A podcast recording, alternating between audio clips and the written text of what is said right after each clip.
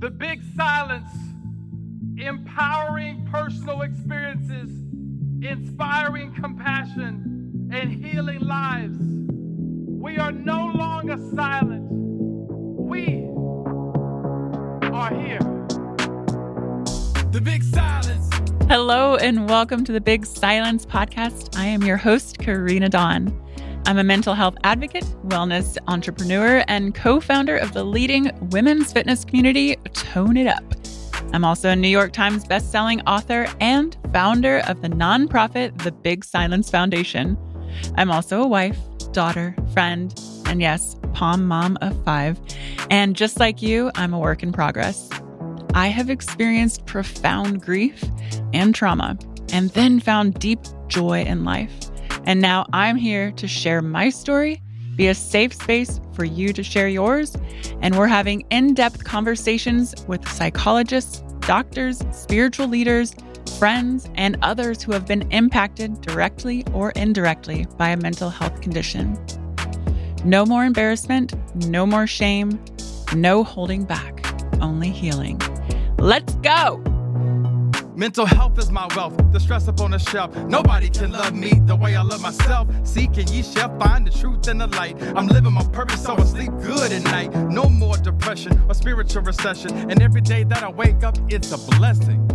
So breathe in, breathe out. Everybody in the house know what I'm talking about. The big silence. The big silence. Don't fall backwards. Can somebody stand back here? Hey. Well, hello, everybody. Hello, crew. If you're just grabbing drinks or snacks, you can come back to the lawn uh, for our conversation that I'm going to have with Karena, which I'm so excited about. And for anyone that doesn't know me, I'm Krista Williams. I'm one half of Almost 30 Podcast, which is a community that supports women in their evolution. It was started by my best friend and I about six years ago, and we're like the personal growth, the little versions of Tone It Up. And we've been dear friends with Karena and Katrina for years. They've been such inspirations to us. So we're really excited to be here today to have a deep, intimate conversation about her book that she wrote together. So we might be a little bit emotional. There probably will be tears. We're going to get a little deep after we did the movement and meditation. So I hope you all are ready for it. Let's do it. Who's ready for it? Yes. Yes. Who has, you guys all have the book too, right? Okay, Yes. perfect. Oh, and then when I asked Krista to have this conversation here, she's like, Is there anything you don't want me to talk about? I said, Nah, it's all freaking in the book. I was actually reminded because I was like, hey, you know, with any conversation that gets like this, you say, you know, is there anything you don't want us to talk about? Anything that feels off limits? And I was reminded when I was rereading the book, I'm like, yeah, there's nothing off limits here. there is truly nothing off limits in this book. And when I first received it, I uh, cannot tell you how blown away and surprised I was at the depth and journey that you've gone through.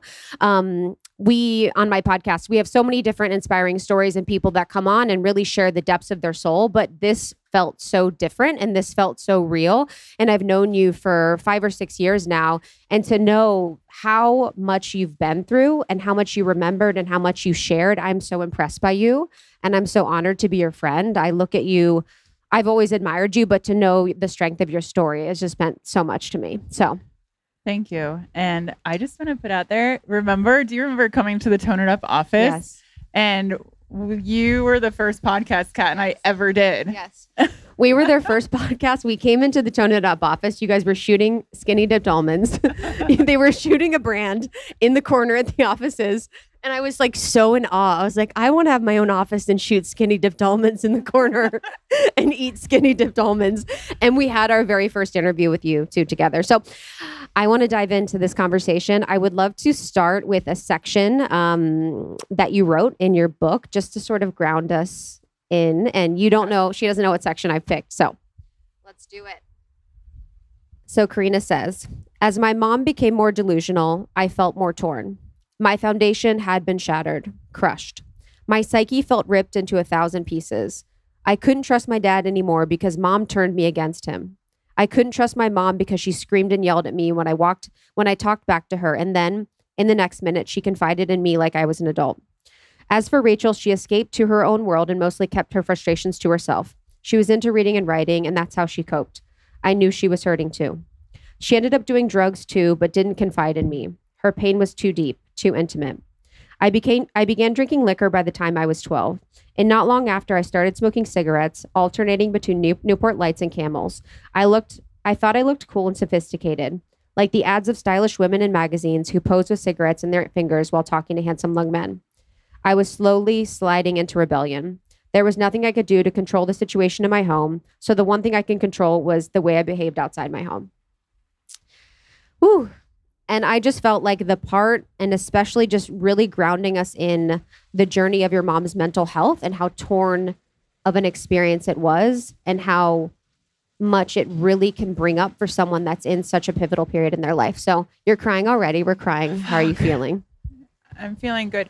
And I, I, I say this publicly, like I just I cry so much more now because I'm so proud of the girl I've become, the woman I've become, to be able to take this story of someone who could have ended up on the streets of Skid Row downtown and bless everyone there, but turn their life around to something great, finding physical movement, meditation, healing naturally, and then realizing there was something greater in me. And now in this journey, being able to spread the message because I feel like I've overcome so much and I'm an expert in the space of like, you matter, you can do anything.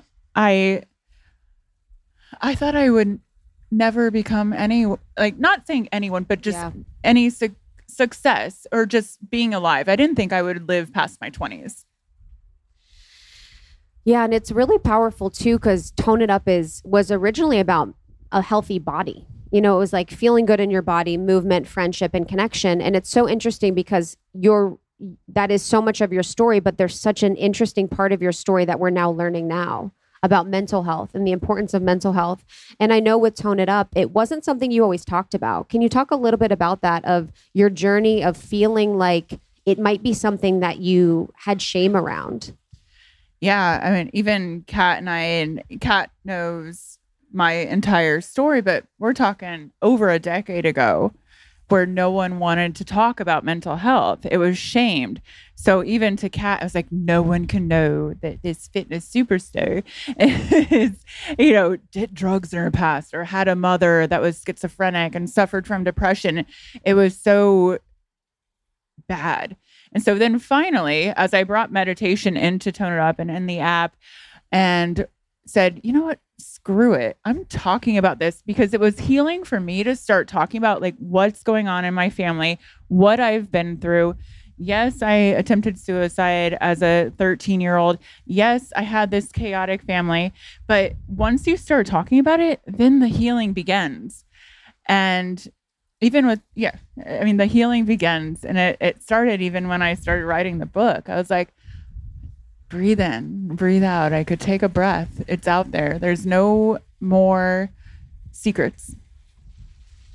Yeah, and I think we can all relate to those parts of our story or our journey that we have so much shame around and we feel like no one can relate to and we feel like we're so alone. And that's really the journey of shame to really get us to feeling alone, to get us to feeling like we're the only ones. So for you to step into that power of owning your story is so, so impressive. And you mentioned this, and I wanted to talk a little bit about this, but there was a suicide attempt that you had. Um, what was that experience like? And do you feel like that was a wake up call, or do you feel like it really sunk you deeper into the the depths of your your soul? Um, number one, whoever on my team just somehow there's a some tissues here. Thank you. um, without going into the details of it, it is in the book. Um, it wasn't a wake up call at that age because we're talking in the 90s, right? Where no one was talking about it. I was ashamed. It happened. I was in the hospital. Um, I was out of school for over a week. And even when I showed back up at school, I was embarrassed. I, like, what are people saying? But no one really talked about it. But back then, it wasn't a wake up call because nobody was talking about it. And nobody got me into therapy. Nobody, you know, I found out, you know, my mother would be missing for months at a time or weeks at a time or going, you know, just disappearing. And I found out she was diagnosed paranoid schizophrenia and I had to go to a library because no one, oh, she's schizophrenic. like, what is that? Went to a library and rented out a book and read it all to understand what was happening in my family and in my life. So um, it wasn't a wake up call. I didn't have a wake up call until my early 20s. Early 20s on a three day bender in Hollywood.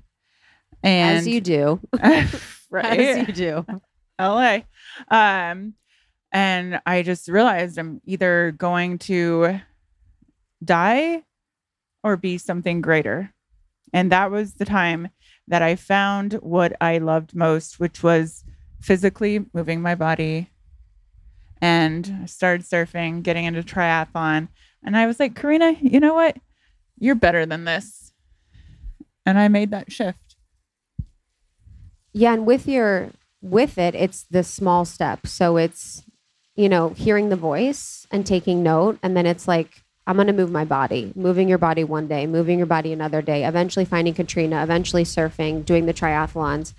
Would you say that your first step was starting to move your body to your healing, or what would you suggest for someone that feels like they struggle with mental health to make the step forward in their journey?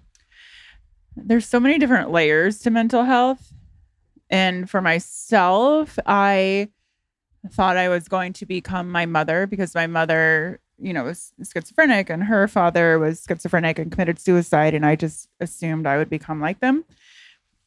But it was that moment when I decided I'm it's not me. And I thank God every day that it skipped a generation and with my sister too, executive director Rachel over there.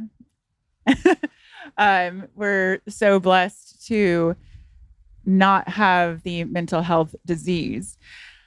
Um, what was the question? Sorry, I just Well, like, no. I'm like I get- what would I be get- the first step for First step. someone? yeah, realizing that you're worthy. Because I think there's a lot of shame and feeling not worthy in a lot of us. And of course, moving my body and realizing when was I last happy was running a half marathon. And um, then those little tiny steps, surrounding yourself with people who care and you can connect with. I had to change my my circle of friends for sure. And making those healthy choices, journaling, going to therapy. I read every self-help book out there. Um uh, it's just these all these tiny steps and realizing not being a victim. I think one of the important things is being like I'm not a victim of this. This is happening for me, not to me. And now I'm able to be here with all of you and saying, it didn't happen to me. Even on my, I was with my mom her last three days last September in hospice. And I told her what a wonderful mother she was by not even being able to be present because she raised a daughter that I'm proud of. Hmm. Love you, babe. Yeah, I think I loved what you said about happiness too, because I think so many of us can get caught up in, you know, I'm, I'm not happy, I'm not feeling happy with my life. And we sort of get in that mentality of not feeling satisfied or happy with our life, but really having that opportunity to be like, okay, when was the last time I was happy? How can I move closer to that? When is a memory where I felt truly happy or satisfied? And how can I move closer to that feeling? Um, the journey of her passing and the grief that comes up when you have a parent or someone in your life that has mental health or an addiction, it is so complicated to lose someone because this person has caused you so much pain and this person has been really a part of your life that's been so challenging and traumatic. What was the journey of the grief process for you of losing her? And how were you able to be in that higher self state of knowing that this was someone that had changed your life in a positive way and you could love her through it even though she had caused you so much pain? The process was very interesting because again no one was telling me how how do you process grief? Has anyone here we're all young lost a parent at a young age? There's no no book, no playbook on that, right? You're like, I'm here. And how do I manage that? And especially because my mother, um, I was basically her parent since I was 12 years old. And then again, the last five years of her life, it was trying to figure out how to move through this. And then also because I dealt with her doctors every day and I, I, I managed her life. I had, you know, got her home and um, dealt with her doctors and everything it was like all of a sudden when she passed, it was like, what is life? And then there are a lot of people who are like, well, Karena, you're still grieving. You got to get over. I'm like, no, it's like I lost my child, which is my mother, lost my child, my mother. And I'm now figuring out how to move through life in a different way but I've ta- been able to take that energy, which I'm so grateful for, to put it into the big silence. Like that energy and that passion that I had to help her is now here. And when we talked, you talked about, you know, one of your last conversations was around mental health, and she was finally able to accept accept that as something that she struggled with. Can you tell us a little bit about that? Yeah. So I've been doing mental health advocacy for many, many, many years. And NAMI, National Alliance of Mental Illness, is here. They do have a table and they have counselors here. Uh, I've worked with them for a long time. Um, my mother found out about my advocacy and she was very upset at me for for it because she was so afraid that everyone would think she was dangerous. And she was not. And again, there's so many different layers with mental health. Um, but on her last days, she she said to me the day before she died, she said, It's not just my physical health, it's my mental health. And that's when I told her about the big silence, and she nodded her head and smiled. Which is very powerful. You know, those moments where you can see someone connect to something that you've been so passionate about and really having that is so beautiful. Part of your healing and grieving process and being with her is forgiveness. And you know whether or not we have a mother or father that struggles as deeply as you did with mental health issues we always have to learn to forgive our parents because there has been times in our life where they've let us down. They haven't been there when we wanted to be. So forgiveness is huge whether it's our parents relationships or even self what are some steps that you've taken to forgive her, and how do you see forgiveness as playing a role in this? I'm huge on forgiveness. Um, I've had a few conversations like Terri Cole and Zach Williams on my podcast. We're like, you don't want to be a forgiveness factory because then you attract more people that you have to forgive. But no, I actually still, even though everyone's opinions, I believe in forgiveness and acceptance um, and setting boundaries. It's the only way that I could get through life um, is to be able to say, I see you, I hear you, I allow, I have no judgment on anyone. I forgive everything. And as long as you're just being a good fucking person and let everyone else have their things and forgive and love. I don't know. I just live in love. I honestly just live in love. Yeah, acceptance is huge. Yeah. It's a huge part of that. And you said boundaries. I think boundaries is like we're all getting so excited about boundaries lately. It's like the whole everyone I know is like boundary obsessed because I feel like we're now really learning and empowering ourselves to create our own boundaries and to show up in a way that feels good for both us and other people. Can you tell us about your journey with boundaries? And was boundaries something you did as a young girl or was it something that you learned earlier later on in life? I don't think I learned boundaries until like 5 years ago. Which they're amazing. Uh, do you all know boundaries? Give me a woo woo. Yes. boundaries are amazing and it's not a bad thing. It's a self-respecting, self-love thing. Like I had like 30 friends that texted me today and like I can't make it today. I'm like, you go. All good. I'm not feeling it. My energy. I don't, you know, I think boundaries are beautiful as then, eh, you know, as long, you know, as they're they have boundaries, have boundaries. yes, especially with if you're a parent, if you're parenting a mother, you know, that's boundary is kind of lost. So Mhm. reclaiming yourself and your authenticity and your identity is huge. I want to talk a little bit about the writing of the book and maybe the hardest chapter to write because I know you've been writing this for a long time. As long as I've known you, you've had the book in progress, in process, and book writing is very challenging. It's therapy, it's going through your memories, it's the archives. You know, so many of us are living with experiences that were really hard in our life and they're just sort of in our brain and our minds, but we don't recall them often. But to really bring up every single painful memory in your life and write it down in a book for the world to see is really challenging. So, can you talk about maybe the hardest chapter that you had to write? Um, yeah, so the book took me five years. I thought it was going to take a year, but the story and the universe and everyone was like, it's not, the story is not over yet.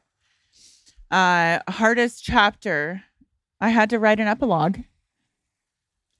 Um, after my mother passed, the originally the book ended where my mother was healthy, she was living in an Idyllwild, she was thriving, and that's where it ended. And then time passed and the story changed. So right after her passing, I had to write an epilogue, and that was the hardest. Um, and it was really hard too, because so a lot. I, I interviewed my sister Rachel, my dad. I um I have like twenty diaries, uh, um, journals from growing up where I would just write about my experience growing up and my poetry. So I have all of this, but um, and then the entire writing process is tough because you have to relive it, but I have the tools to know how to relive it and then be healthy and be okay. But the epilogue, the epilogue is beautiful. And actually, my friend Jenna is over here. Um, Hello, Jenna. she helped me. Jenna's mother also suffers from mental illness, and she helped me sculpt to find the beauty in my mother and her story and how to give her praise. And I appreciate that.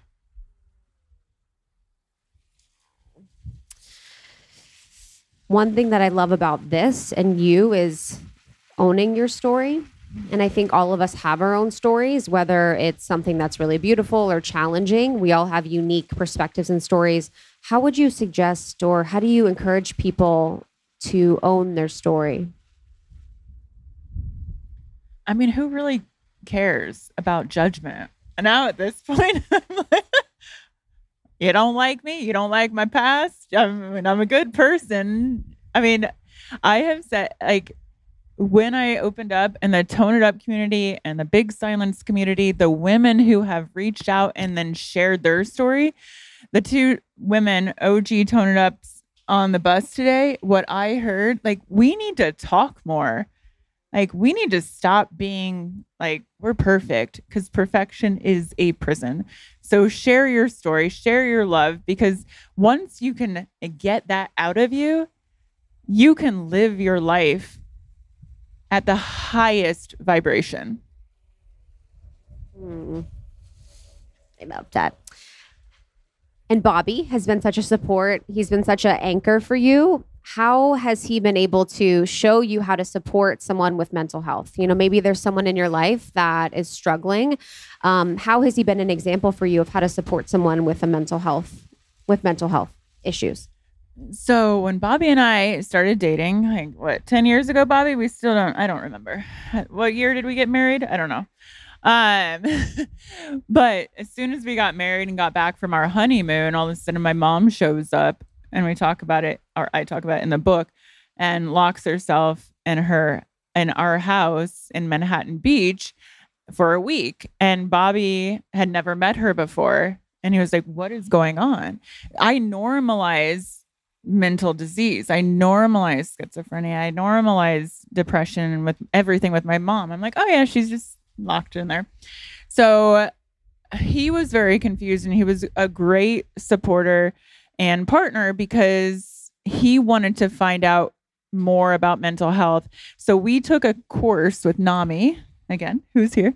Um, it was the family to family course and it was i think 13 12 or 13 weeks and every tuesday for a few hours in the evening we went there losing my um let's take these off uh and bobby was able to learn about mental health um mental health diseases about empathy about 5150s uh, crisis management, all of that. So I think as a partner, he was so good to want to educate himself, which I am blessed to have a partner like that. But uh, it was really important. And that really helped with our marriage because it was, he was just thrown into chaos. And there's a podcast that we did, the two of us. And his number one tip was, Bobby, what was it? Listen more. It was listen more. I know. Was Listen more. but it's been beautiful, even as your friend, you know, for both of you to see the deep respect and love and like the curiosity that he approaches you and the curiosity that approaches your relationship and the it's like a lean in and like mm-hmm. a direct eye contact and a somatic support that he provides has been so beautiful and it's been such an inspiration to me two more questions. So we did mind, we did body movement today. We did meditation. What is the connection between your mind and your body and your soul? Like, how have you realized this uniquely connected being over time and realize that it's all connected? movement makes you present.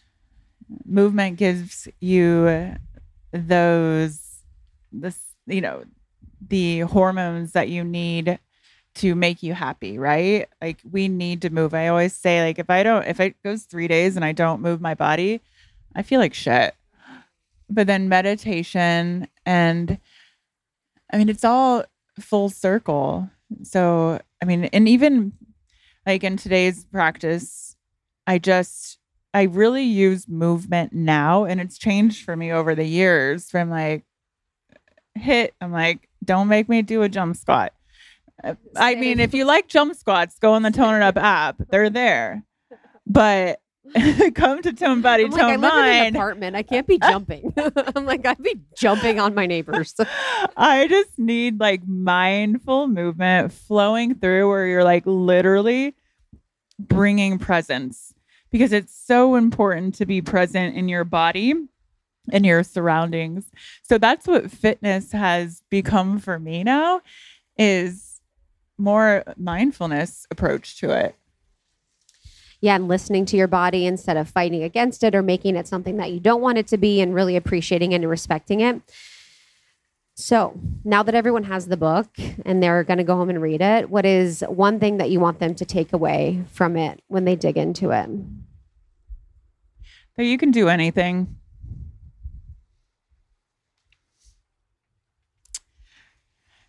Anything. Now I'm going to cry again. But no, it's like, again, like I said earlier, I didn't think I would make it past my 20s.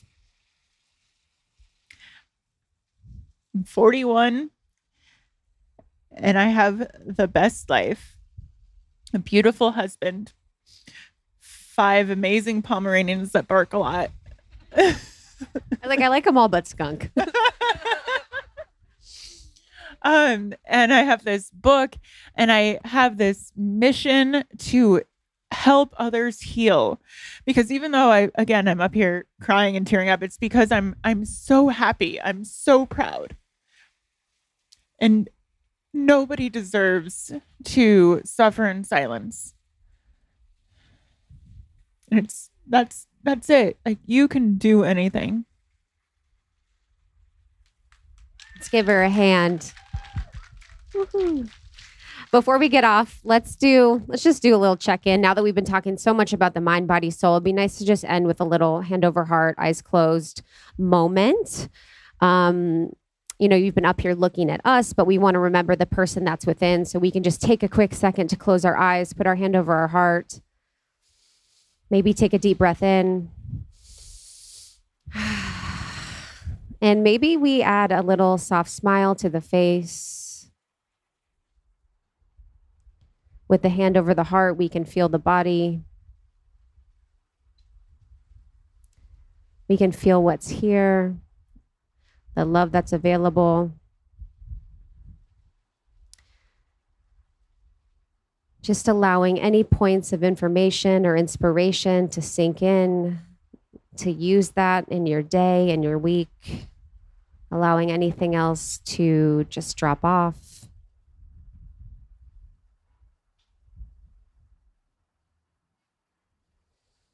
Maybe taking this last second to tell yourself how proud you are of yourself for showing up today, for showing up for your friends, for your community, for your career. You all do so much, so, so, so much.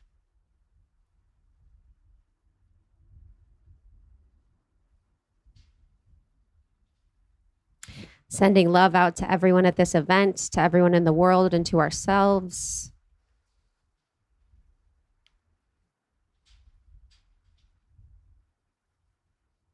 Taking one more deep breath in and sigh it out.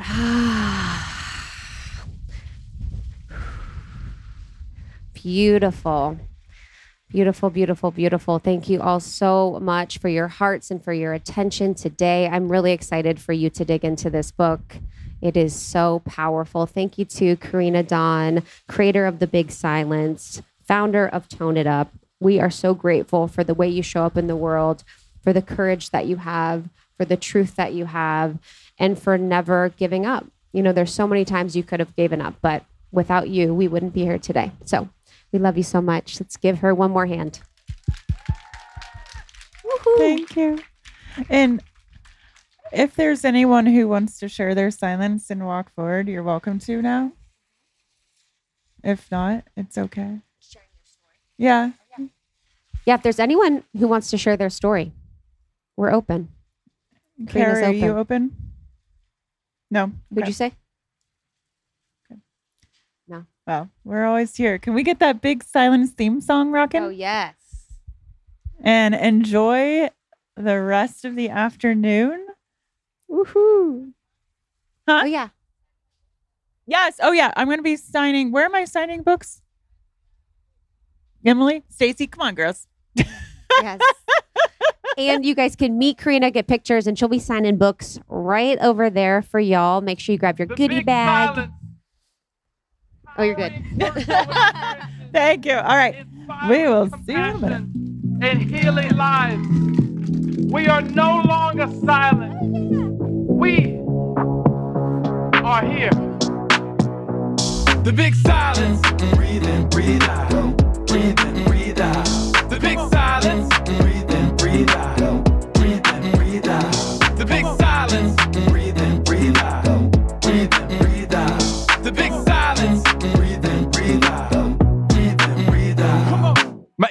Is golden, manifest is spoken through the third eye. Oh, my, I'm so open, no longer silent. This is the moment. Only one life, gotta live for the moment. Meditate, meditate, meditate.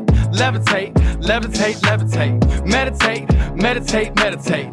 Levitate, levitate, levitate. The big silence. Breathe in, breathe out. Breathe in, breathe out. The big silence.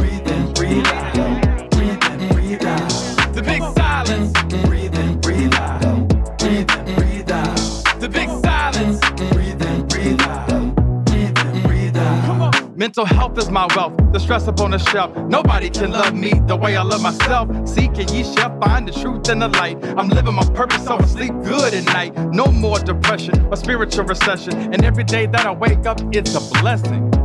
So breathe in, breathe out. Everybody in the house know what I'm talking about. Come on. And right about now, it's time to sing. You are the choir of humanity. I need you to sing love with me. That's self love. Yeah. Here we go. One, two, three, sing it. Here's to radical self love. The type of love that will defeat anxiety.